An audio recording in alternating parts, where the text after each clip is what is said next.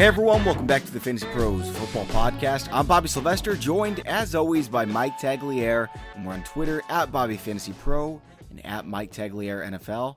Tags, what's going on, man?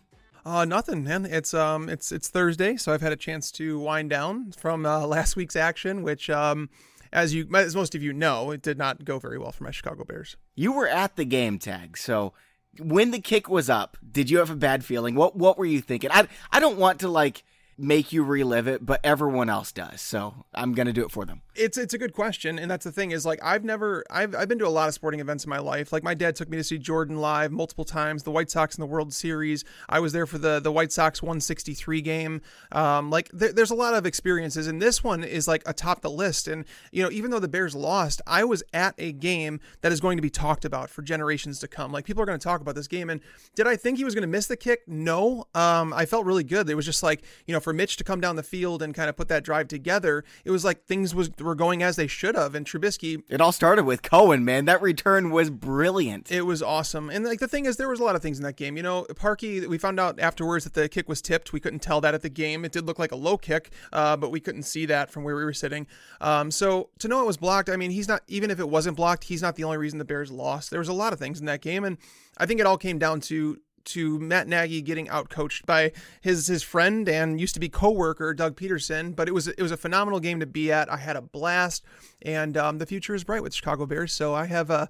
I have no qualms about it, and I, I, I get to say that I was at that game. So it was it was it was weird to have the feeling I've never had you know, I've never felt something being sucked out of me so much because like you have so much hope and you hear the first ding off the, the goalpost and you're just like, and then it hits the other one. You're just like, oh my God, no, it was, it was crazy feeling, but uh, I don't think I'll ever experience something like that again. We watched it on TV, man, and the camera guy didn't pan down quickly enough. So I didn't know if it like, I knew it bounced off the other one, but I didn't know if it bounced over or under. And I was really pulling for you. I hate Chicago sports, but dude, I was rooting for you and I was really disappointed for you. Sorry, man. Yeah, I, I, appreciate everybody reaching out to me because uh, I had a lot of people saying, "Tags, are you okay?" on Twitter, and uh, I, am doing good. Like ultimately, I'm not one of those guys that was, you know, recording videos afterwards swearing at Cody Parkey because that's just rude. You know, if you do that, guys, like please reconsider like things. Like the guy feels bad enough, um, and obviously to find out the kick was tipped, it wasn't even his fault. So um, I have no ill will to, towards Cody Parkey. Should he be back with the team? That's not up to me. I, I really I'm okay with it he handled that like such a professional. Like that's the coolest thing that came out of it was like, man, look at this man. Yeah. He's such a good dude. Yeah, no, and that's the thing is like I, I felt bad for him at the time. I knew that there was going to be a lot of hate, but uh, it kind of went too far for a lot of people, and uh, that was the mo- that was the worst part of actually being at that game is to seeing like people act like children after the game. He's twentieth all time in field goal percentage, NFL history. Yeah, I, that's the thing. It's just I, I, I, don't rag on the guy, please, guys. We're better than this. And like you said, like it's not like the Bears were probably going to win the Super Bowl anyway. Their window is next year and the year after that, so it's easy to be super disappointed. Let it go. We've got four more games going this weekend, and tags. We're going to talk about those one at a time as we break down the DFS slate. Before we get into the games here, I want to talk about the sponsor of today's show, pristineauction.com. And I know you're all over Pristine Auction. Every single day it's in my routine. I'm going in there right about lunchtime and I'm adding like 15 items to my watch list, things that I would love to get. And then when it comes time to bid, I'm uh, I'm really excited. I just missed out on a signed Emmitt Smith Cowboys football for my collection this week. I was bummed about that, but I'm going to find something today. Tags, what have you been looking at, man? Yeah, like uh, me, I'm trying to collect like a Hall of Fame player from every single team to have all, like all 32 helmets, and uh, I've been eyeballing this Dan Marino one because uh, I don't have the Dolphins yet, and I was kind of torn. Like, what player should I go with? And I'm like, how do I not go with Marino? Ryan Tannehill. Oh God, no. Can I find an Adam Gase sign one? There you go. yeah, no, I don't want that. But uh, Dan Marino, his signed helmet is up there right now with the old Dolphins logo on it, and it's making me like, I'm like, I probably should go after this one. That's awesome, dude. Yeah, Pristine Auction. They've got something for everyone. They auction off hundreds of items every single day. You're going to be really surprised by some of these prices. There's always something that is just a great value. That's why I'm always keeping an eye out because I'm going to get one of those values every single month. I'm going to go out and get one of those values. It's just an absolute blast on Pristine Auction. Everything's guaranteed authentic from only the most trusted sources. Again, that's pristineauction.com, P R I S T I N E. Um, so let's start with the Saturday afternoon game. We're going into Kansas City. There's going to be a little bit of snow on the ground in the morning, but it'll clear up in the afternoon. Be a little bit warmer. We've got a shootout between Patrick Mahomes and Andrew Luck. I'm assuming you're going with one of these two in cash games, right? Oh yeah, you have to choose between one or the other, and it really comes down to which one you want to pay up for. I mean, if you have the room to pay up for Mahomes, he's the play. I mean, on, on DraftKings, I don't know why you wouldn't use Mahomes. His ownership should be 100%. It'll probably be around 50 or 60. Yeah, it just comes down to the cheaper options that you feel comfortable with. And if you can find some guys down there that you feel comfortable with, like pay up for Mahomes. But if you want to play luck, I have no issue with that. I've been kind of against playing offensive players when they go to Kansas City, just because Kansas City, they've only allowed 18 points per game at home this year compared to 34.6 points per game on the road. But I went through and dug a little deeper for these games, obviously, and um, looking at the competition. Like here's the here's the quarterbacks they've played this year at home. Jimmy Garoppolo, he was hurt like late in that game. Blake Bortles, Andy Dalton, Case Keenum, Josh Rosen, Lamar Jackson, Philip Rivers, and Derek Carr. So of those quarterbacks, Philip Rivers was the only one to finish top ten. But I mean, going through those names, I don't think you expect many of those guys to put up massive totals against them. So knowing Andrew Luck is playing well, the Chiefs are kind of like Houston in the fact that if they don't get a pass rush up front, their secondary is is very weak. I, I would say, like, I don't think their cornerback unit is uh, is top notch. Their linebackers are obviously not very good. Uh, their set, their back half of their defense has been missing Eric Berry. So I, I feel like Andrew Luck can hang with Patrick Mahomes in this one. The only reason, Bobby, that I'm choosing Patrick Mahomes over Andrew Luck is because I feel like Luck can lose some of his upside in this game to the run game. Like Marlon Mack, Nyheim Hines should be able to get things done on the ground against KC, whereas like the Colts run defense has been much better than Kansas City's run defense. So I don't think you're going to lose any of that upside with Patrick Mahomes. They both have a ton of safety. I mean, you look at Luck, he's got at least 19 fantasy points in 13 games this season. But then you've got Mahomes, who's got 23 fantasy points in 13 games this season. You know, on DraftKings, where you have so much money, I can't see a scenario where you would fade the best player on the slate, and really not even close. I think it's Patrick Mahomes. On FanDuel, I love luck too. Uh, it's these two or my quarterback, and we'll get to my quarterback in a little bit. I'm not playing either of these two on FanDuel. There's just not enough money to go around. Really? That stinks. I mean, I, I don't know. I think Luck's upside's there too, though. Like, did you know there's been four different quarterbacks who have thrown for 400 or more yards against the Chiefs this year? That is a lot. Luck is probably going to do it. He's going to be playing from down. Uh, what are they right now? And yeah, dropped down to five points. The over under is the highest on the slate. It's at 57 points. That's massive. So, I mean, you definitely, this is the game like we talked last week where it was, uh, you wanted Colts and the Texans that game. This is the game you want on this slate. Like, you want to attack this slate. And again, in cash, you need to. Uh, in tournaments, I know some people are going to look to other places because they feel like people are going to attack this game, but rightfully so. I just feel like, you know, the, the, the, Colts defense has been good, but we've talked about in the show before, Bobby, where it's like the Colts defense has been good against quarterbacks. Uh, they were the they allowed the 11th fewest fantasy points to them this year, but since week six, the list of quarterbacks they played is atrocious. Uh, Sam Darnold, Derek Anderson, Derek Carr, Blake Bortles, Blaine Gabbert twice, Ryan Tannehill, Cody Kessler, and Deshaun Watson twice. Dak Prescott, Eli Manning. Like, come on. I, looking at that that slate of that slate of quarterbacks, you essentially should have been like a top three defense against quarterbacks. So Andrew Luck eats those guys for breakfast, man. Yeah, well, that's the thing is like that's what I'm saying. Like Patrick Mahomes against those guys, like it's gonna be a joke. Like the only concern I have is obviously uh, Tyreek Hill, like he hasn't been the same player ever since hurting his ankle. I know he had one game in there. Hopefully that that's behind him. They've had two weeks to rest. We don't know if Sammy Watkins is going to play just yet. I know even if he does, he's going to be limited. I'm sure. Right. Those are my only concerns. But I think that Travis Kelce and Tyreek Hill are good enough. Damien Williams, uh, Spencer Ware is back. That's the biggest thing, Bobby. Is where do you lie? on the whole, you know, Chiefs thing. Like, do you take a discount to play Spencer Ware or do you pay up for Damien Williams? Oh, I'm paying up for Williams, no doubt about it. You gotta have him in your lineup. Do you disagree? Well, did you know that Damien Williams has still yet to top 13 carries in his career? That's not good. He did have 20 touches against the Seahawks two weeks ago, though. Yeah, the touches have been there. Like he's been getting receptions, but Spencer Ware has shown the ability to work in the pass game too. So it's like, you know, with Spencer Ware coming back at 100%, like he's been out for a month. Like he hasn't had any work. He's he's like he's ready to go.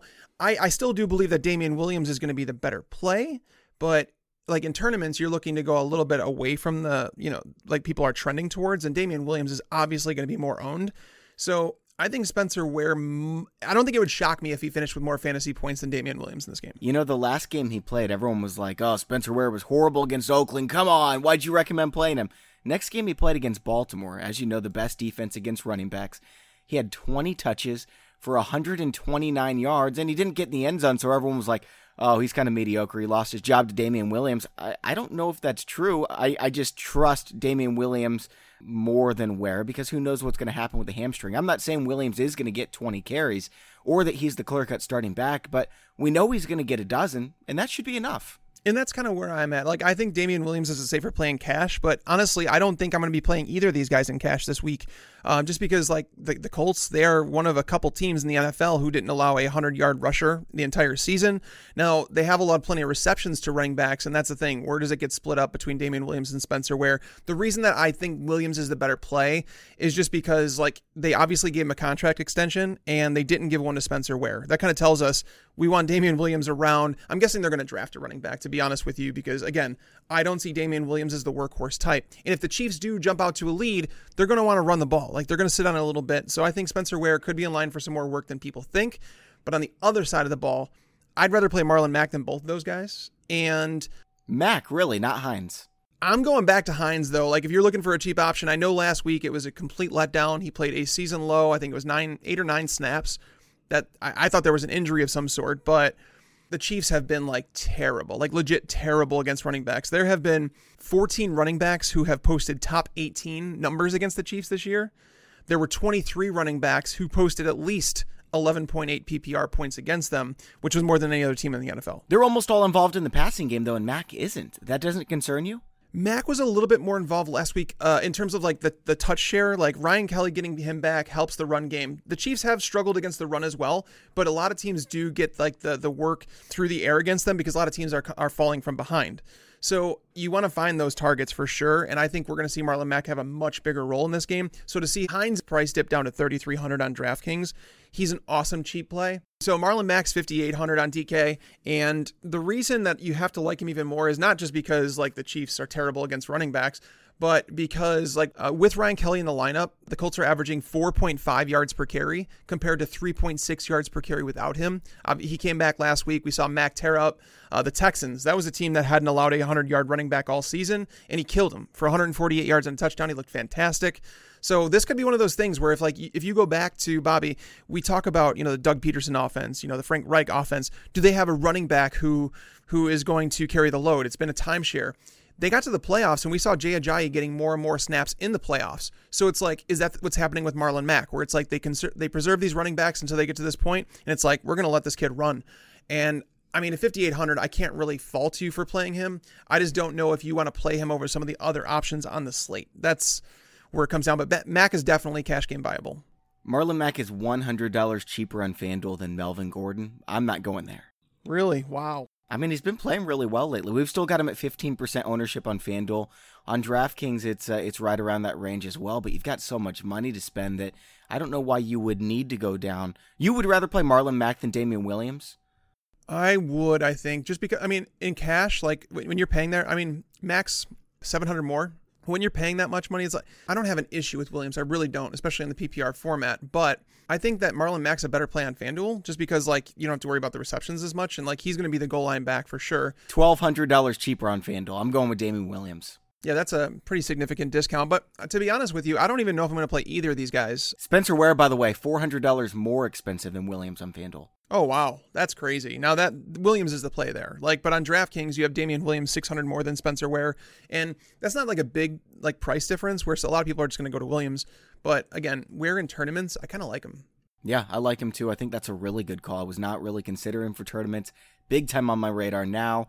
Uh, let's go wide receivers in this game. Tyreek Hill is, I can't play him in cash games. Like, I know what the models are saying. He's a good value for his price, but that's based on like 30% of his games, he would be amazing. The other 70%, he's going to kill you. I can't play him in cash games. Oh, he's he's he's a tough sell in cash games for sure, but he has been seeing targets. Like he hasn't seen fewer than seven targets in six of his last seven games, so volume hasn't really been a concern. If we have Sammy Watkins coming back, like I I don't know if that takes away from Tyreek Hill's like target upside. I don't think it does, but when you have a game that has like a 57 point over under, it's really tough to stay away from Tyreek Hill they've been moving him all over the field. So it's not really like like the Colts can key in and say we're going to stop Tyreek Hill because they move him in the slot quite a bit. He's going to be owned in 30, 40% of lineups. I mean, like I said, he's a good value on DraftKings, 7,400. On FanDuel, though, He's the most expensive. He's eighty four hundred dollars. I'm not touching that. I would rather play Michael Michael Thomas, hundred percent. Like I, I want to be totally clear about that, and it's very unlikely that I'm going to have Tyreek Hill in my cash lineup just because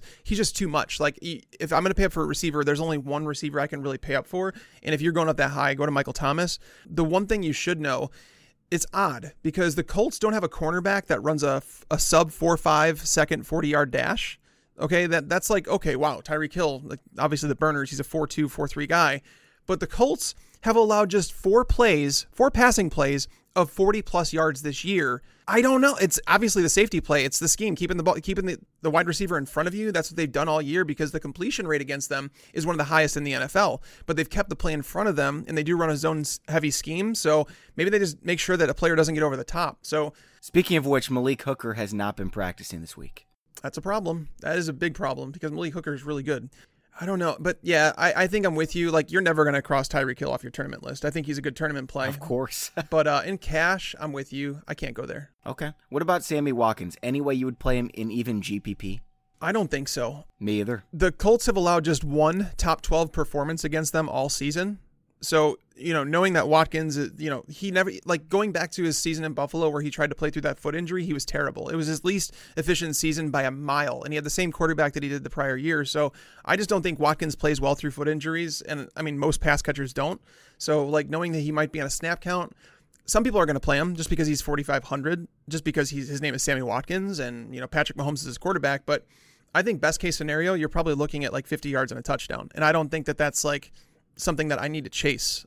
I mean, you could get that from Noah Brown in Dallas. You know what I mean? Like, you don't need to spend up for Sammy. I'm not saying Noah Brown's a good play. I'm saying Noah Brown is such a bad play, and you could still get that from him. So, yeah, I'm not spending on Watkins. I really hope he's active so that maybe 10, 15% of lineups are using Watkins. I would not recommend it. Now, what about Chris Conley? Say Sammy Watkins is out using Chris Conley. He's nice and cheap, 3900 on DraftKings. I would actually rather play Demarcus Robinson than Chris Conley right now. Conley has been like terrible, like really bad. He's he's failed to score in each of the last four games. He has not recorded more than three catches or 54 yards in any game, and that's despite Watkins missing those five games. Like it's just I I don't. He's been held to 25 yards or less in 14 of 16 games this year. And with the way that Mahomes has played, there's like no excuse for that. I would say that it's actually better for Conley if if Sammy Watkins comes back because like Conley will play the slot a lot more than he does when he's out. But Demarcus Robinson has actually played better. Chris Conley, so I mentioned Chris Conley topped 25 yards twice this season. Robinson has topped 30 yards on five different occasions, and he's played 382 fewer snaps than Conley. So it's like you look at the prices, they're like right next to each other, but I wouldn't play. I think in tournaments, Demarcus Robinson's the play. But if you wanted to look for a Chiefs wide receiver that's not named Tyreek Hill, but I would look to the other side in Dontrelle Inman. I think Inman's a good play at 4,800. They did price him up from last week, but uh, he's clearly the number two receiver here. Ryan Grant is out for this game. He's not playing. The Colts, so here's the deal. When they've allowed 21 or more points to their opponent, Andrew Luck has averaged 44.2 pass attempts per game. And like, how does this fit in with the Chiefs? Well, the Chiefs have scored at least 26 points in every single game this year. So the, the Colts are allowing they're allowing 26 points here. but like looking at that and knowing that 44.2 pass attempts per game could be there for the taking, knowing that T.Y. Hilton is going to be a primary focus, you know, like you look at this offense and it's like, okay, Eric Ebron, he's going to get some, but you have to find where that other production is going. And Dontrelle Inman has been fantastic over the last three weeks. 13 receptions, 176 yards, and three touchdowns. So I like Dontrelle Inman at 4,800, and I would play him over Conley. I'd play him over Watkins, and I'd play him over Demarcus Robinson. I'd play him over Michael Thomas. He's in my lo- he's my lock at wide receiver. I don't know if he's going to be my number one overall quite yet. I haven't decided, but I mean, we project him to be the highest owned wide receiver this week on FanDuel. On DraftKings, he's going to be really highly, uh, 23% on DraftKings because you have more, you know, more money to spend over there. But, but our model has him as by far the best value, $302 per projected point. Number two is 340, Keenan Allen. Number three is Robert Woods, 359. So Inman is far and away number one value. Wow, that's crazy. I, I didn't realize that he would be that like ha, like that popular because I was on him last week and I obviously like that worked out at 4300 but at 4800 I didn't think he'd be as popular. I mean our consensus projections have him at more points than Brandin Cooks this week. Wow. I mean the Cowboys have been pretty tough against receivers, but uh, how do you feel about T.Y. Hilton? 6700 on DK. I'd love to play him. I, I don't really have enough money to do it. I don't have him in my cash game lineup now, but he's obviously a tremendous play. So on the flip side of the Colts, the Chiefs, they've allowed 65 passing plays of 20 plus yards this season. That's the most in the NFL. Like it was four more than the next closest team. So they've allowed things to get over the top and they've really struggled as of late. So through the first 10 games, nobody realized how good that they were doing. The ten, first 10 games, they had allowed just three top 24 receiving performances against them. That was Juju, AJ Green, and Keenan Allen, two of which are pretty slot heavy receivers. Over their last six games, they allowed eight top 24 receivers, including two of them to Jordy Nelson, like the guy that's like 90 years old. So, I mean, I, I, I like T.Y. Hilton at 6,700. I felt like he would be like extremely high owned. But again, I don't know if I can pay up for both Michael Thomas and T.Y. Hilton. So you're going to have to choose between the two. I do like Hilton, but man, it, it's really tough for me to pass on Michael Thomas this week. That's how it is for me too. Like if I had the money to get Hilton in there, but I'm not screwing around at running back. I've got to get the best running backs on the slate. It definitely paid off last week. If you were one of those, you know, 15% of people who faded Zeke, you did not win any money. Yeah, it was not. That was not a good move. All right, so let's go tight ends in this game. Um, now, obviously, Eric Ebron is on the list. Travis Kelce is on the list. It's one of those two or Zach Ertz. I can't imagine playing anyone else. I'm kind of with you here. I don't even think I don't I don't want to play Ertz, especially in cash against the Saints. Um, we'll get to that in a little bit. I don't either. I think a lot of people are going to, but yeah, for me, it's Ebron or Kelce. So here's the thing. I was looking at Ebron like when we talk about you know Andrew Luck throwing the ball 44 times per game when they're giving up more than 20 points, and in games where Andrew Luck has thrown 40 plus times, like Eric Ebron doesn't see fewer than five targets. He's gotten up to 16 targets in a game before.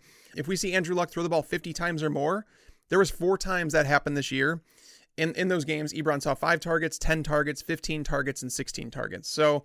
I mean, the game with five targets, that was with Jack Doyle in the lineup, so I don't look too much into that. But Eric Berry, like he was held out for week 17. He's dealing with some issues. Like he had the Achilles injury last year. He's an older player. Uh, he's had some leg issues like throughout the entire season. He only played one game in week 16. So even if he does play in this game, I'm not too worried about him.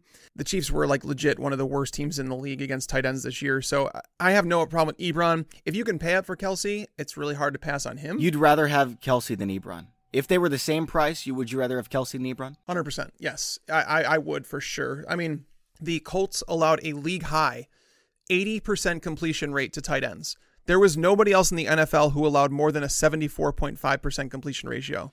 So it's like we're looking at that and it's like, okay, well, Kelce has seen at least five targets in every game, at least nine targets in eight of the last nine games. It's like this guy is just so involved, especially in the red zone. So it's like if you're projecting 26 plus points, it's like where are these points going? And you you do want parts of that passing game. So if you can afford Kelce, yes, put him in your lineup. Like he's a fantastic play. But if you need to save some money, go to Eric Ebron.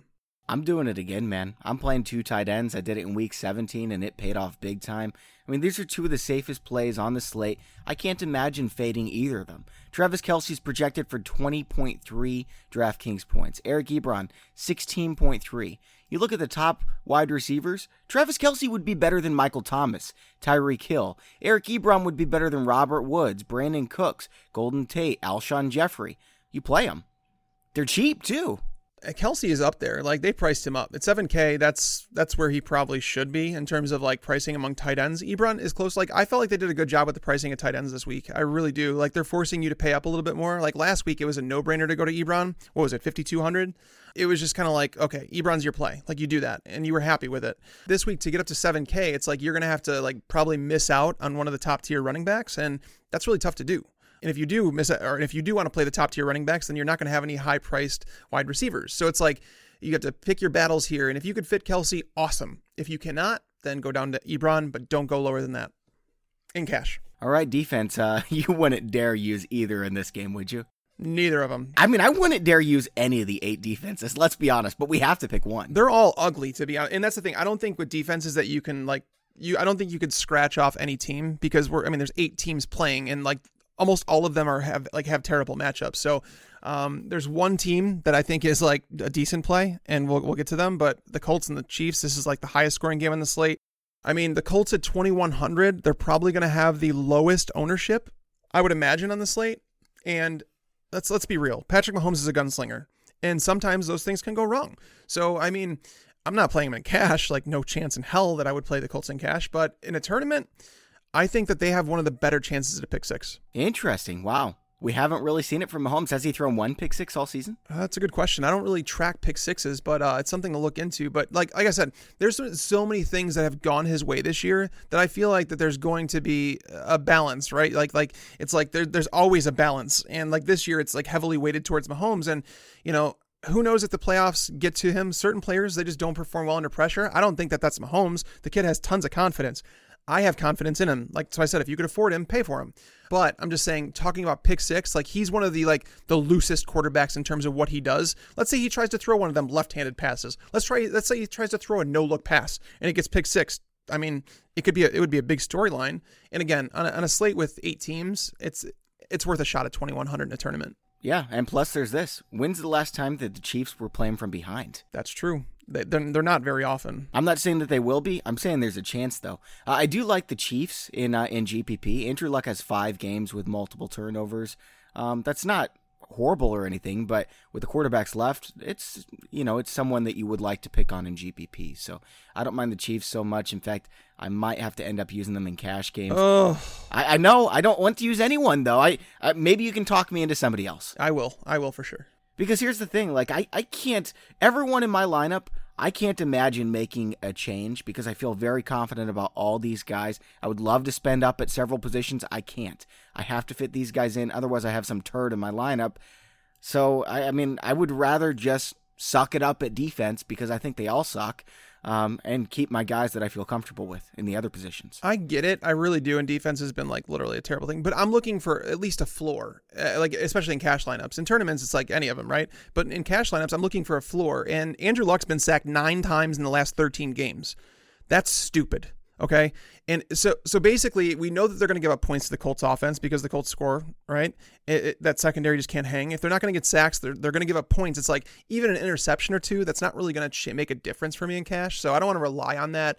I'd, I'd probably just stick with uh, the team I'll talk about later. How many sacks do you think the Chiefs have in the second half? Well, the Chiefs have been awesome. Their pass rush has been fantastic. 33 sacks in the second half, dude. Yeah, no, the Chiefs. They're going to get to luck. They're going to get multiple sacks. I don't know, man. That dude is just like untouchable right now. That offensive line is just so fun to watch. Like, yeah, and Kelly back. Honestly, they're nasty up front. Like, like the the Quenton Nelson thing. Like the people that were advocating them to do that, and they spent so much of their draft capital and resources and free agency to to you know go after that offensive line. And typically, it takes time for teams to you know turn that offensive line around. They have to build continuity and things like that, and like get to know each other. But I mean, at the beginning of the year, we did see that over the first like two or three games. They had some injuries up front. Like there were, I think, three starters missing at one point. But man, they've come together, and that offensive line is just, they might be in the best in the NFL right now. All right. So, what is your final prediction for the score? Final prediction on this one I'm going to say that the Chiefs win 31 28. 31 28. All right. I'm going with the Colts. I, I said it uh, last week, and uh, figured the Colts would be here. I think they're the better team, man. They're 10 of their last 11 games. They started off 1 and 5, guys. Got one of the best defenses in the NFL all of a sudden. Uh, they probably have the best offensive line. Uh, I think Andrew Luck is right there behind Patrick Mahomes as the number three quarterback in the NFL. Um, they've got the weapons, man. I think that they could pull it off in Kansas City. I I'm not saying that it's not possible. Someone asked me earlier today. They said, "What do you think is the most likely upset of the week?" And I said that it would be the Colts for me. Like if I was going to predict one upset, I would say it's the Colts. All right, let's move along. And uh, you know what? That game took a long time, but the reason why is because there's so many playable players. Uh, the next game, that's not exactly the case. The Saturday night game, Los Angeles against Dallas. Not very exciting, Tags. No, it's not. And like a lot of people are going to look down to Dak Prescott and be like, "Ooh, 5200, not a bad play for cash." But I'm staying away from him on this one. The Rams have dominated time possession when they're at home. Uh, they have Gurley back. They've they've had a two week rest. Gurley's been out for a month, and like he's coming back. He's healthy. He's fine. And that Rams defense with Aqib Talib back, they've played eight games with Talib. They've allowed just 209 passing yards per game, 0.88 touchdowns, one and a half interceptions per game. So they've turned every quarterback, every opposing quarterback into Blake Bortles. Essentially, yeah. I mean, maybe even worse. Like that's double interceptions what you're allowing touchdowns. It's kind of crazy. Um, but Talib, it's just I feel like they match up pretty well. Like Zeke can run on that defense, but the question is, how does game script go? Like, can they get ahead in this game? And that's the only thing that will allow them to win it. I just don't think it happens in LA. Um, I was looking up things earlier today for betting pros. The Cowboys are three and five away from home. They're one and three in uh, non-conference games. while the the Rams are seven and one at home and four and zero in non conference games. So it's like this team has not seen Sean McVay before. I feel like it's a problem uh, for them. I'm not playing Dak, Dak Prescott. I don't even think that he's. I don't. I don't even know if he has enough upside for tournaments. To be honest with you, like his rushing upside, I guess. No chance. I'm using him in tournaments. But ugh, I don't like him. What about Goff? Would you use him in tournaments? Because obviously we're not using either in cash games. I don't think that he's a great tournament play. I actually think that he's better uh, in cash than he is in tournaments because the Cowboys have held 16 of 17 quarterbacks to two or less passing touchdowns. And we know that Jared Goff offers you nothing on the ground. Like he's not rushing for a touchdown, he's not getting any yards.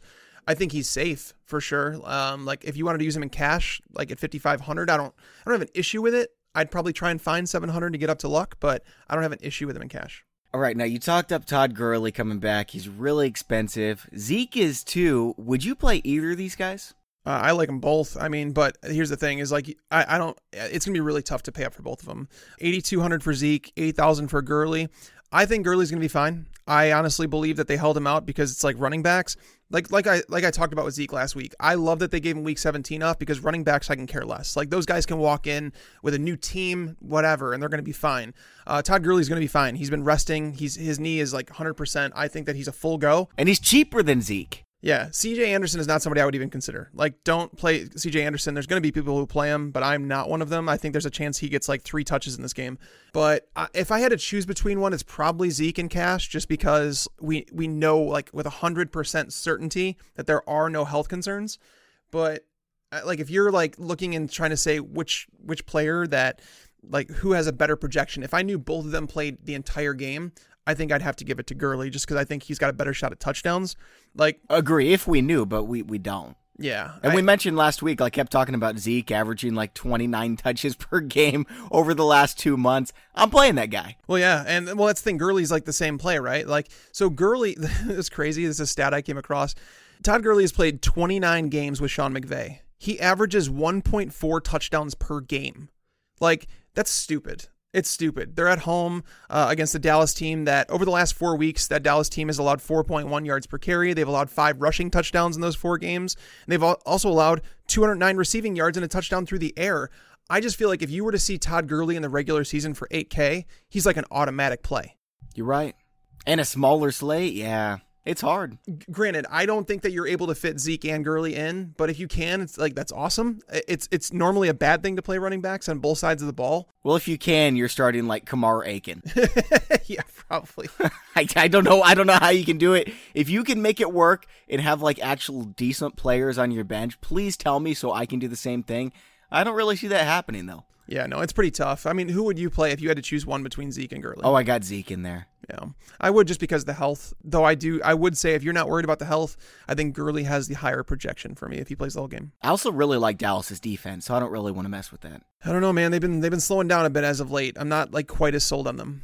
Yeah, you look at uh, Gurley's carries too. There's been some games 13 carries against the Saints, 15 against the, the 49ers, 16 against the Seahawks, 12 against the Chiefs, 11 against the Bears, 12 against the Eagles. I mean, there's some games where he doesn't get a bunch of touches. Zeke, he's getting 30. Yeah, like it's it's stupid. He hasn't fallen. So I looked at that. He hasn't fallen below 21 touches since way back in week seven. That's before Amari Cooper was on the roster. Um, so like the people that were worried about Amari Cooper like coming and stealing upside from Zeke, like that that's not the case. With Amari Cooper there, he's averaged over 150 yards per game. Like his touchdowns have gone down a little bit, and that's the only reason that I think Gurley might have the higher projection. But I think Elliott's as safe as they come this week. You see on Twitter, uh, Zeke was hanging out with our boy Justin McMahon. I did, I did. That was pretty neat. Yeah, and he had a shirt that was covering up his belly too. That's always good. All right, wide receivers in this game. We talked about Brandin Cooks and Robert Woods and how the model doesn't especially like them. This Dallas secondary is really good. Yeah, they've been fantastic. It's really tough. Like Byron Jones is the one that Cooks is going to see the most of the time. He's their best cornerback. He's got 4 4 speed, so he's not like slow. Um, he has faded a bit down the stretch. Um, he's allowed three touchdowns over his last uh, five games. So after allowing zero touchdowns in the first 12 games of the season. So it's possible that Cooks is running into him at the right time, but I would reserve that play for tournaments only. Woods, he's probably likely a better cash option than he is tournament, to be honest. I mean, at 5900, I don't I don't think he's a must play. Honestly, I don't know if I feel like anybody's a must play from this game. Amari's not a great play. Um, like when he played against Aqib Talib in Denver, Amari finished with two catches for nine yards, one catch for nine yards and a touchdown, four catches for 39 yards and a touchdown.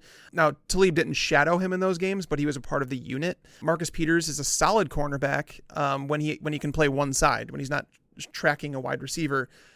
I feel like Amari's more of like a tournament guy, but I'm not even excited about him too much there. Gallup is a no go for me. I don't play Gallup at all. Cole Beasley's not a good play. You want to hear like something completely off the friggin' rails? Please. I mean, anything to make my lineup better, go for it. I don't know if it will or not. Oh, well, then don't say it. I'm going to throw it out there just because like I, I, feel like we should talk about everybody. Tavon Austin is interesting for me. The reason is because like with Allen Hurns out of the lineup, knowing that they're likely going to fall behind in this game, knowing that that Michael Gallup and Amari Cooper don't have good matchups, it's like Tavon Austin knows this Rams team better than anybody. Like they're a team that cut him this offseason or traded him, whatever they did. But like my concern is that Scott Linehan has not showed any creativity with the offense. Like people I've said this before is like it's been the most vanilla offense with Dallas. Like I know Amari Cooper has helped in terms of production, but it they're not a creative offense. That's my concern. But Tavon Austin, it's like if you're looking for like a guy that's like minimum price, he's 3K.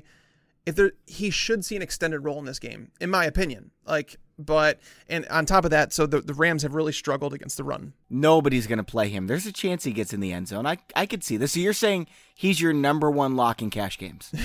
no. no, he's like a. If you're putting together like you know a dozen tournament lineups, maybe throw him in one just to see what happens. Is like a contrarian play because I mean he's going to be like less than two percent owned. So um, if he hits, it, let's say he returns a touchdown, that helps. Yep, it definitely does. I don't like anyone in this game either. Amari Cooper on FanDuel is a great price. It's really tempting. I mean, he's just $600 more expensive than Dontrelle Inman. Our model has him as the number one value at 467, but he's not exactly safe. With him being that price on FanDuel, would you consider him in cash? I'd consider him because the target should be there in a negative game script, but man, it's tough. Like he's 6500 on DraftKings. I'm not even considering him in cash. Like and I probably wouldn't to be honest with you. Like I mean, looking over it, like even Josh Reynolds, Josh Reynolds is at 4,500 on DK. Got to save money somewhere, man. Yeah, and like he's only seen two fewer targets than Brandin Cooks over the last five weeks. He costs 1,100 cheaper. I mean, he's got a better matchup in terms of like if you want to pay attention to wide receiver cornerback matchups. So against Awuzie, man, it Josh Reynolds is not a bad play. I, I, guess if there was one receiver because you want to save some money, I guess he might be one I'd consider from this game, but I'm not excited about this one. He might help you get to Reynolds. He might help you get to Zeke and Gurley. It's possible. And that's the thing. You have to find some of those cheaper ones. And I have a cheaper play for sure that's actually cheaper than Josh Reynolds in one of the games coming up. Interesting. Can't wait to hear about it. Let's stop at tight end first. Really quick. Blake Jarwin.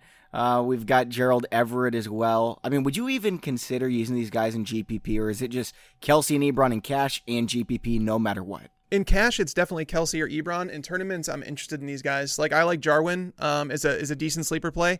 The Rams did allow seven top 12 tight end performances this year, including three number one performances of the week. But Jarwin is just too expensive for me to justify playing him over Gerald Everett.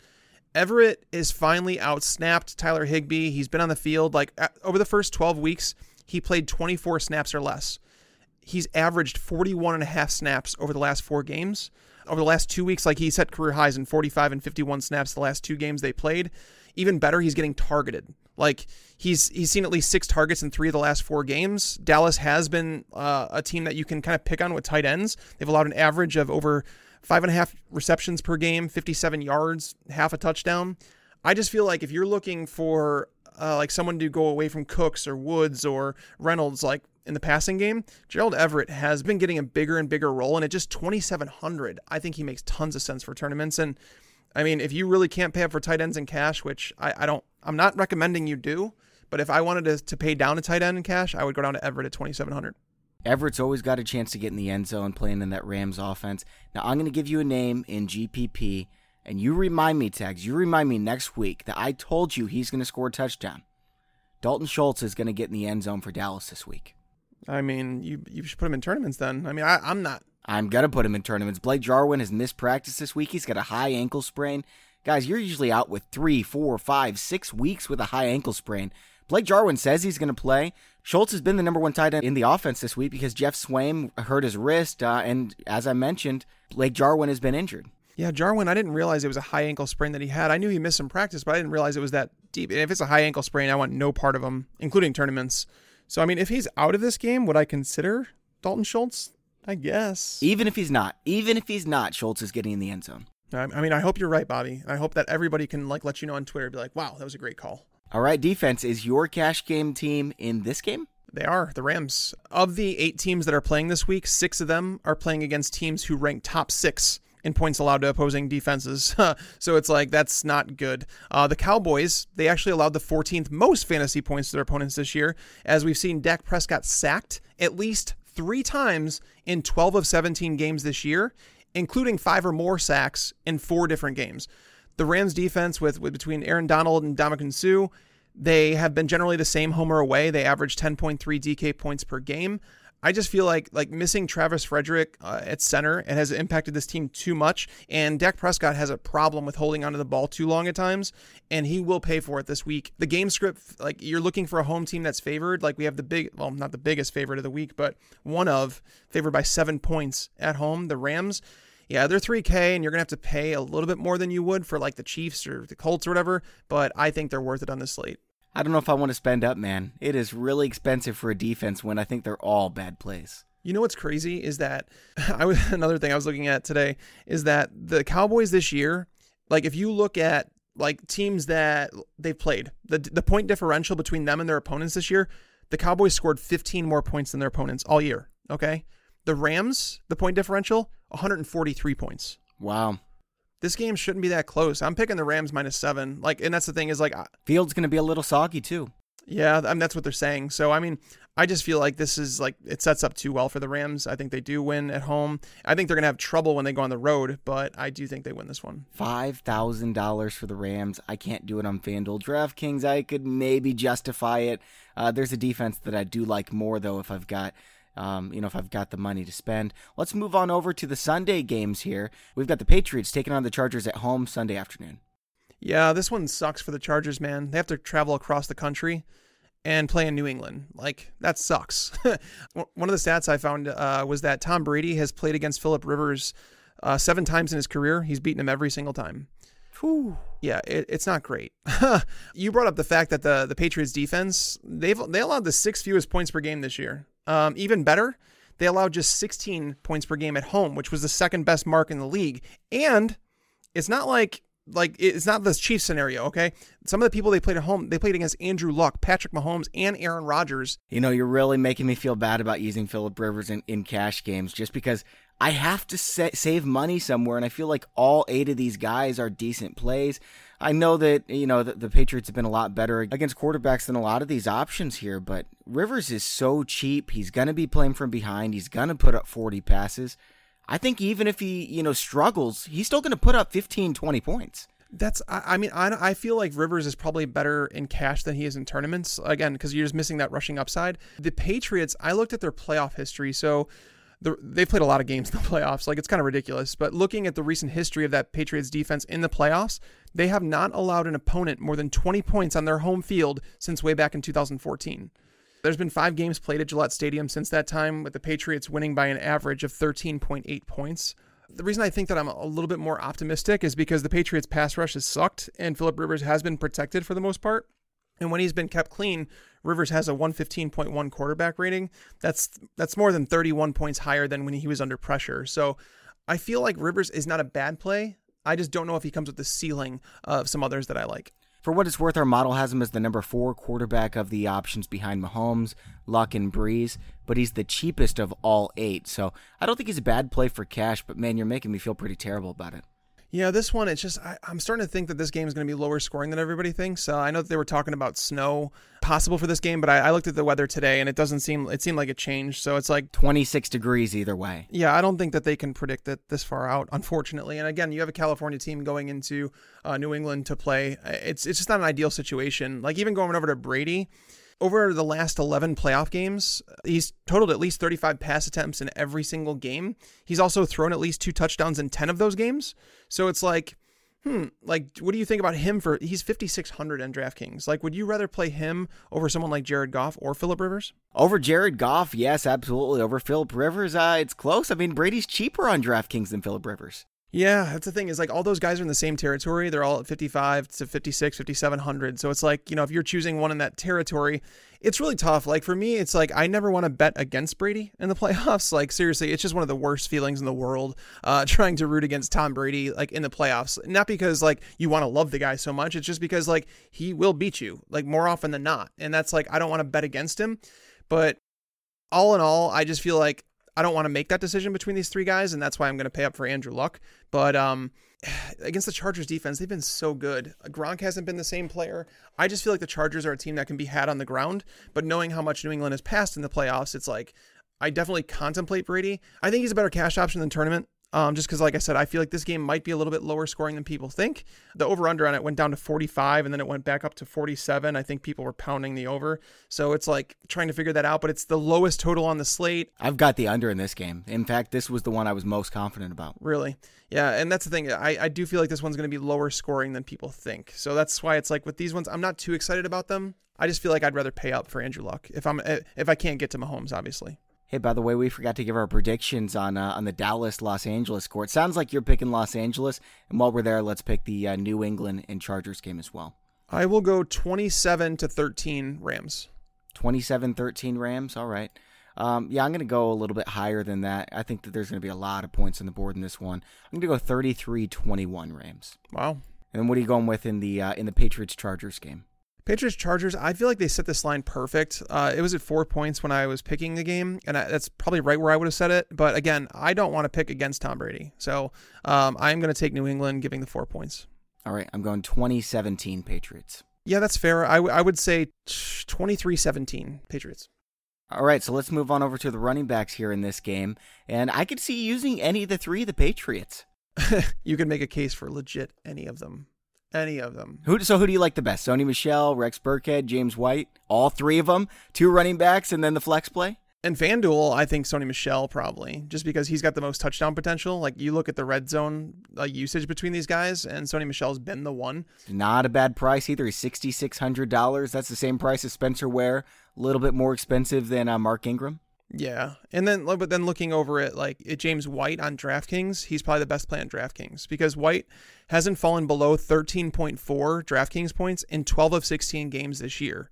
This is his lowest cost since way back in Week Three, and the Chargers did allow more than 50 receiving yards in 10 of their 16 games this year. So I think White's playable in cash and has tournament appeal as well.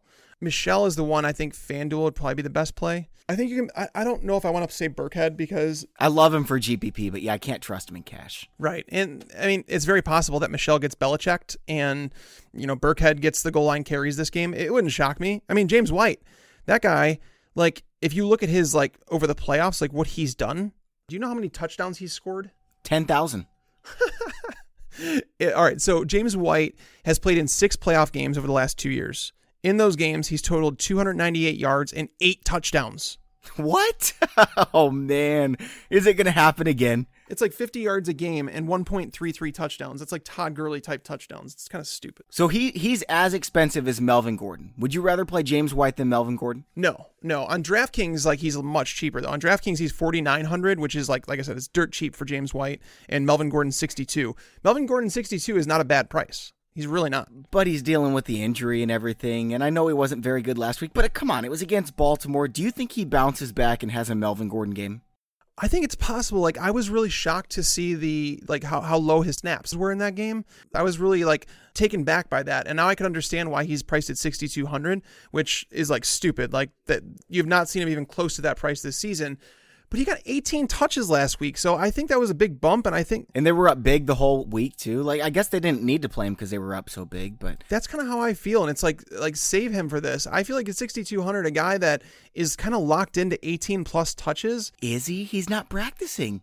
He wasn't practicing last week though either. I, I feel like this is to keep him fresh. Like like I said, I, I I can care less. Like even if it's Sony Michel, if it's Ezekiel Elliott, if the Cowboys didn't want to practice Ezekiel Elliott this week, I'd have no issue with that. Why? Because he doesn't need the reps. He really doesn't. And I kind of feel that way about Melvin Gordon.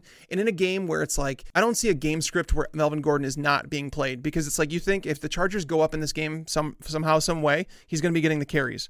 All right? And if you get if if a team hits the 20 carry mark against New England, they've had tons of success.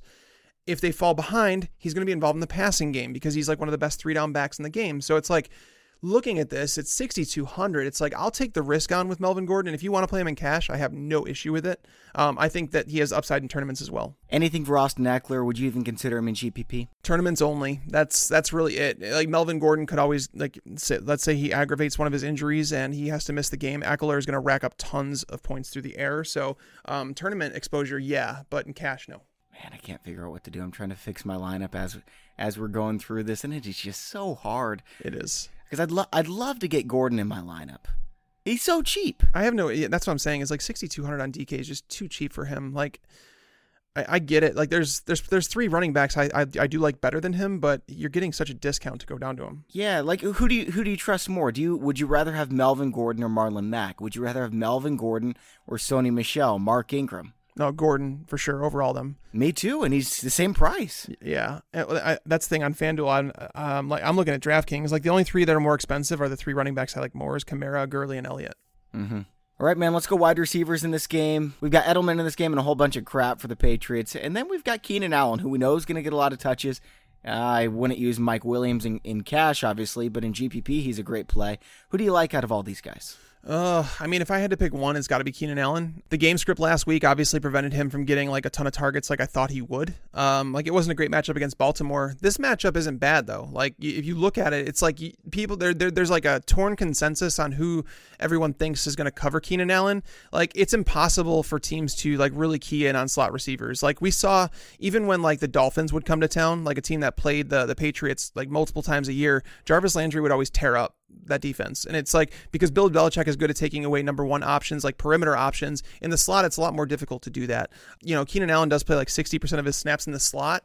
Some people think it's J.C. Jackson that's going to cover him. I happen to think it's Jason McCourty, and McCourty has been uh, less. Uh, he's been more impressive on the perimeter. Playing in the slot is so much different. Like you can't get your hands on the wide receiver most of the time. There's just too many ways for them to go. They, they don't have the sideline to work with. I just feel like it's a matchup where it's like Philip Rivers is going to look to his moneymaker here, and Keenan Allen is by far the one with the best matchup because you have Mike Williams matched up with Stephon Gilmore, and Gilmore has been really freaking good. Do I think Williams can like he can score two touchdowns at any point? Like we saw Corey Davis give it to Stephon Gilmore like you know what a month ago, so it's possible but he's not likely. Yeah, you've got to have some exposure in GPP, but for cash, I mean, it's Allen, Edelman, and nobody else I would consider. I'd like to put Allen in my lineup, but I don't have the money. I think Allen's like I think he's playable in cash, and I would like to be clear. I would rather play him than Edelman. They're like the same price on DK. Edelman, the matchup, Desmond King should have been a Pro Bowler this year. Like he's played phenomenal. He's kept the ball in front of him. Is he the best slot corner in football? I think he is. I mean, Chris Harris Jr. still gets my vote, but but he's he's definitely up there. Um, they do play a lot of zone, so I expect Edelman. He should rack up some catches, but I don't know if there's going to be a touchdown for him in this game. And you're paying 6,300. I would just rather go to Keenan Allen. I think he's got a, a similar floor, and I think he has more upside. So um, FanDuel, hundred dollars cheaper too. Yeah, I like Keenan Allen better than I do Julian Edelman. All right, tight ends. We don't really need to talk about Gronk, do we? I mean, he's playable in tournaments. Is he? I wouldn't use him. I wouldn't use him at all. Really? I mean, what's his upside? Four catches? Maybe he gets in the end zone? I, I mean, there's a chance of two touchdowns.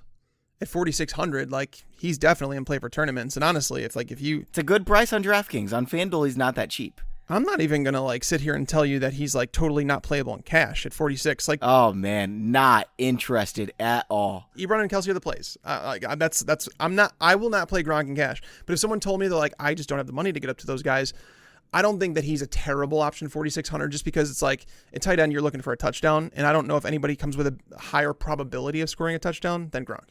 Oh, I don't think so, man. Eh, since week five, he's got over three receptions once. One time. One time. It hasn't been great, man. It really hasn't. I mean, but he did have two brutal matchups against the Bills and the Jets at the end of the year. Those were two top six teams. Um, I feel like his ownership is going to be lower because he has struggled as of late. But again, I don't know if anybody offers two touchdown upside like Gronk does every single week. And he may not be the same player. Maybe getting those two weeks of rest help. You know what I mean? Like he's someone that does need that rest. So I think Ebron has a better chance at three touchdowns than Gronk does it too. Oh no, no. I like Gronk in tournaments. Okay, all right, go ahead and play him, man. I'll take all your monies. Defense, I don't mind the uh, the Patriots so much in this game. We talked about how they haven't allowed 20 points at home in the playoffs in a long time. Uh, Rivers has struggled the last couple weeks. I, I like Rivers for cash. I could even use Rivers and the Patriots in my cash game lineup and still feel good about it. Yeah, I, the Patriots are the team that I actually first went to because I was trying to save money, and it was like, okay, let's do the less, you know. And I ended up going up to the Rams because I can't do the Patriots. Uh, the reason is, is because Rivers, he's only been sacked once in the last two games. The Patriots, um, the only team that had a worse pass rush than the Patriots this year was the Raiders. Obviously, not something you want to be associated with. I know Rivers has struggled a little bit as of late, but I don't know. I, I can't do it. I'm just looking for a higher floor. And like in tournaments, again, any of these teams are playable in tournaments. Um, I, you know, we don't have to talk about that much, but in cash, I'm looking for the highest floor. And to go, you know, to go up 400 bucks to the Rams, I'll feel more comfortable with the Rams uh, getting three plus sacks, you know, maybe a turnover here and there, keeping the opponents low scoring than I am with the Patriots for $400 uh, less. Second half of the season, here's their points allowed. 6 against the Bills, 17 against the Packers, 13 against the Jets, 10 against the Vikings, 17 against the Steelers, 12 against the Bills, 3 against the Jets. Uh, they got blown away by the Titans and Dolphins. Who knows why? But um, you know, besides that, they've been just absolutely dominant. Yeah, they've scored um, seven or more DK points in six of their eight home games, but the exceptions were the Packers and the Chiefs, like two good offenses. And I think that the the Chargers are considered a good offense in my opinion. I know they haven't been playing great as of late, but um, I would put them in that. So I don't think the Patriots are a terrible play. Again, that's who I started with this week, but I I just moved up to the Rams. All right, last game on the slate, Sunday late afternoon. We have the Eagles at the Saints. This is going to be a blowout. Hey, I think the Saints are going to win this game by three touchdowns. Wow, I do not. I, I'm I'm choo- I'm picking the Saints to win this game, but I think the game is going to be closer than people think. I would say. I mean, you've got the best team in the NFL against a mediocre team. I, I really think the Eagles are like 15th, 14th best team in the NFL. I'll go 30 to 24 Saints. 30 to 24. Okay, I'm going to go. Uh, let's go 35 to 14. Whew. Wow, you're expecting a whooping. Oh yeah, it's fair. I mean, it's the second time they're meeting, so I, I, just feel like the the Eagles can game plan for the team that they played and understanding that. Ted Ginn coming back, it, it clouds things a little bit. I mean, Foles is not playable in cash, right? You're not playing him there. No, I, I couldn't do it. I mean, he's had a couple crappy games this year. Let's not forget. Mm-hmm. I mean, against the Bears, like he had some good throws, but he had some really bad ones as well. The reason that he's, I think he's considerable, like you can consider him in cash, is because like you look at the game script, and if you're projecting a 35-14 game, it's like there's going to be plenty of pass attempts. The Saints don't allow anything on the ground. Uh, the Eagles haven't been able to get their ground game going as of late, and the Saints have allowed nine of 16 quarterbacks to score 19 or more DK points. Yeah, kind of like in the Houston game, he threw 49 passes for 471 yards. So there's some upside there for GPP. Can't do it in cash. I'd rather play Rivers. Uh, Brees is a solid play against the Eagles, but I don't know why you would when you've got Mahomes and Luck. Yeah, I, it's so weird, man. Like thinking about it, like despite all the the injuries that the Eagles have like dealt with in the secondary, They've allowed just a 3.5% touchdown rate. That's the fifth lowest mark in the league. Like, that's crazy. And I know, like, if you go back to the week 11 game, Brees threw for 363 yards, four touchdowns on 30 pass attempts. We're not looking to replay week 11. You know, Brees was during, like, on a really, really hot streak during that time.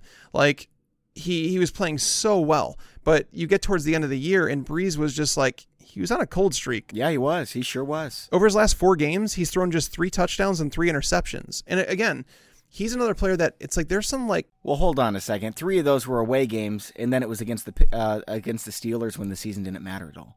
Well, right, but no, well, that's I don't want to say it didn't matter because it did matter them in Week 16. But what I will say is that I don't. I just think that there's more to this game than that. Like Drew Brees has not played football in a month. He hasn't played a football game, so he hasn't played since Week 16 and it's not a month, but he hasn't played in three straight weeks. That's a long time to not play in a football game. I think that's different than a running back that can just kind of walk back in and do his job. Where it's like Brees was, it might have been a good thing for him just because like he he wasn't playing very well before the uh, season ended. So they are back at home. This is a team he dominated in the first meeting, but again, I, I do happen to think that Doug Pederson and that team uh, will game plan much better in this game. I think Brees is definitely in play for tournaments, but in cash, he's got six games with 27 or more fantasy points. I know he's definitely got the upside, but he's also got a floor too. Like we've seen his floor, and the Eagles, like for as much as people think that they're such a great run defense, they're not, and it's very possible that Alvin Kamara has like a monster game, and Drew Brees is just kind of like takes a backseat. I'm not gonna. I'm not willing to play Kamara in cash games, but for GPP, he is my absolute favorite play because here's the thing: he's been so much better than Ingram. They have to win this game. I wouldn't be surprised at all if they go back to the week uh, first four weeks where Kamara was getting you know, what was it, 31 touches against the Falcons.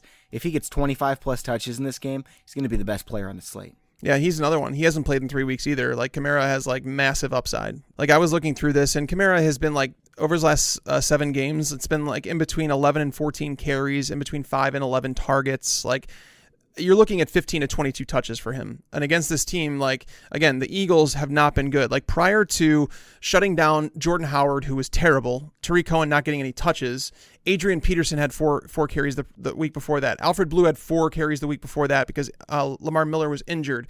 Prior to those three games, the Eagles allowed seven top 15 running back performances in six games.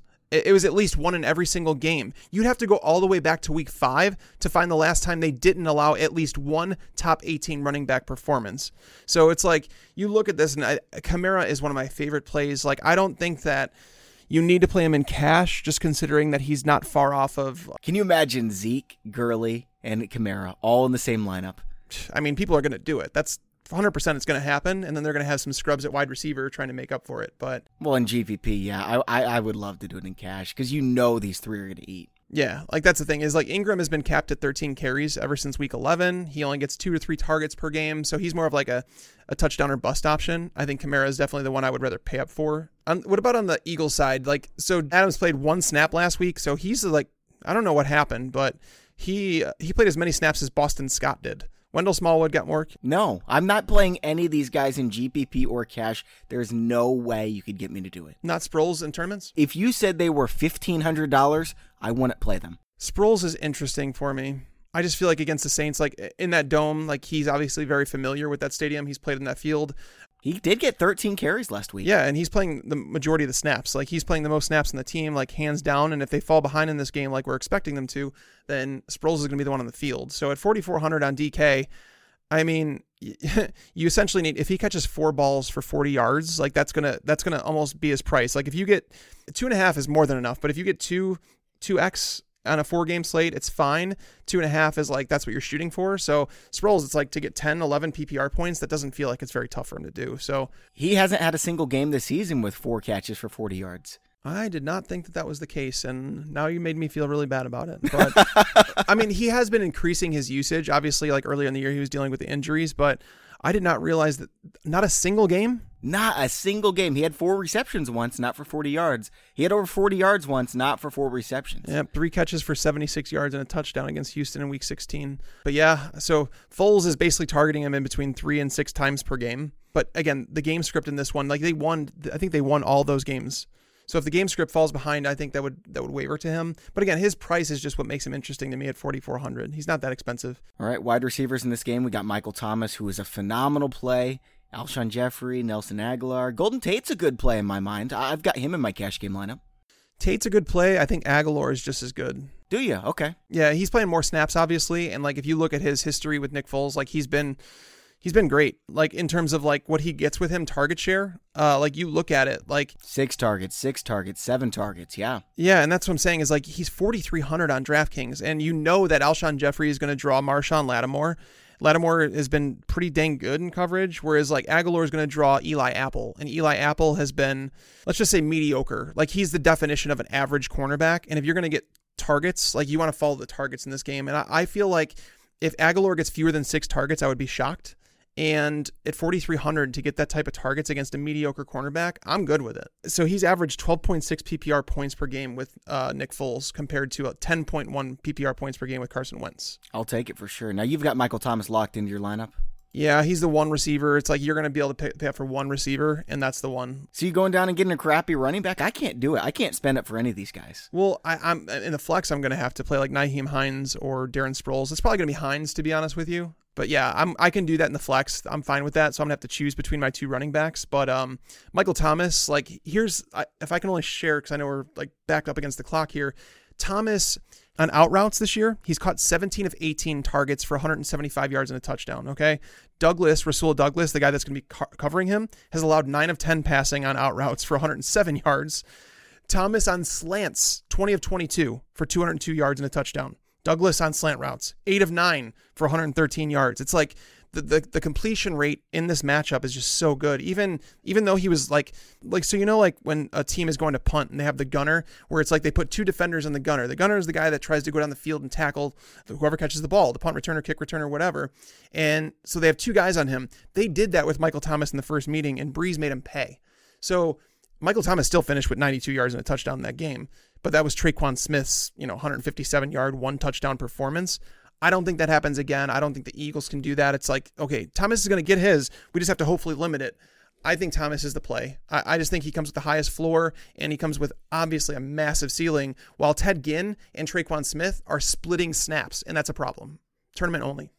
Ted Ginn is only 4,400 on DK, um, which is not a bad play for tournaments. Yeah, Ted Ginn on FanDuel, man, is the minimum price. He had eight targets against the Steelers in uh, just a couple weeks ago. Yep, week 16. Then they had him sit week 17. It wasn't a re injury or anything like that. They just sat him because the game meant nothing. So, I mean, the snap counts were like, they were mixed between him and Tre'Quan. I happen to think that Ginn is the one that is definitely more in play because people are going to play Tre'Quan because of what he did against the Eagles last time. I think Ginn's the better play. Ginn at 4500 that is that is pretty good mm-hmm yeah on fanduel 4500 that's cheap man yeah, I can't do Thomas, and the reason why is because I have to spend up on Kelce. Um, like I said, I mean Kelce is projected for more points, and he's nine hundred dollars cheaper. So I want to get him in my lineup. I can't do both, so I'm going with Kelce over Thomas. Uh, tight ends in this game, there's really nothing going on tags. Yeah, I mean Ertz is like it's it's difficult to write off someone that's going that has the potential to get ten plus targets. So I'm not going to write him off. But in cash, I mean, they're making you pay up for him, and I just don't think it's a good enough matchup to consider that. The Saints are, kill every tight end. Except for Cameron Brate when he gets two targets. I'll yeah. never forget. yeah, so that's funny. So you mentioned it. The only tight end, the only tight end who totaled more than 8.1 PPR points against the Saints this year. PPR 8.1? 8.1. The only one was Cameron Brate, who caught two passes for 12 yards, but both of them were for touchdowns. So That's crazy, man. I mean, we've seen Ertz have like what three duds with with Foles over the last four weeks. I don't want to say dud against the Bears, but it wasn't you you didn't it wasn't worth his cost of admission. And the Saints again, I I mean they're just so good against tight ends. And the, last time this, these teams, two teams played, Ertz finished with two catches for 15 yards. Yeah. It was his worst performance of the year. I'm not saying that Ertz that you should write him off in tournaments. You shouldn't because anytime a tight end gets you know a double digit target share or has a chance to, he's definitely worth considering, but I think he's going to be overowned considering the matchup. Tags at defense, I like the Saints better than the Rams. If I had all the money to spend, I would spend on the Saints. Yeah, it's tough to justify 3300 for them, but they would be the pick for me if it was like if cost wasn't concerned, I'd say the Saints might be the best play.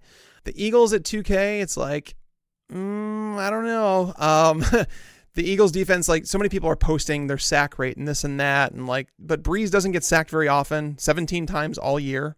He doesn't turn the ball over very much.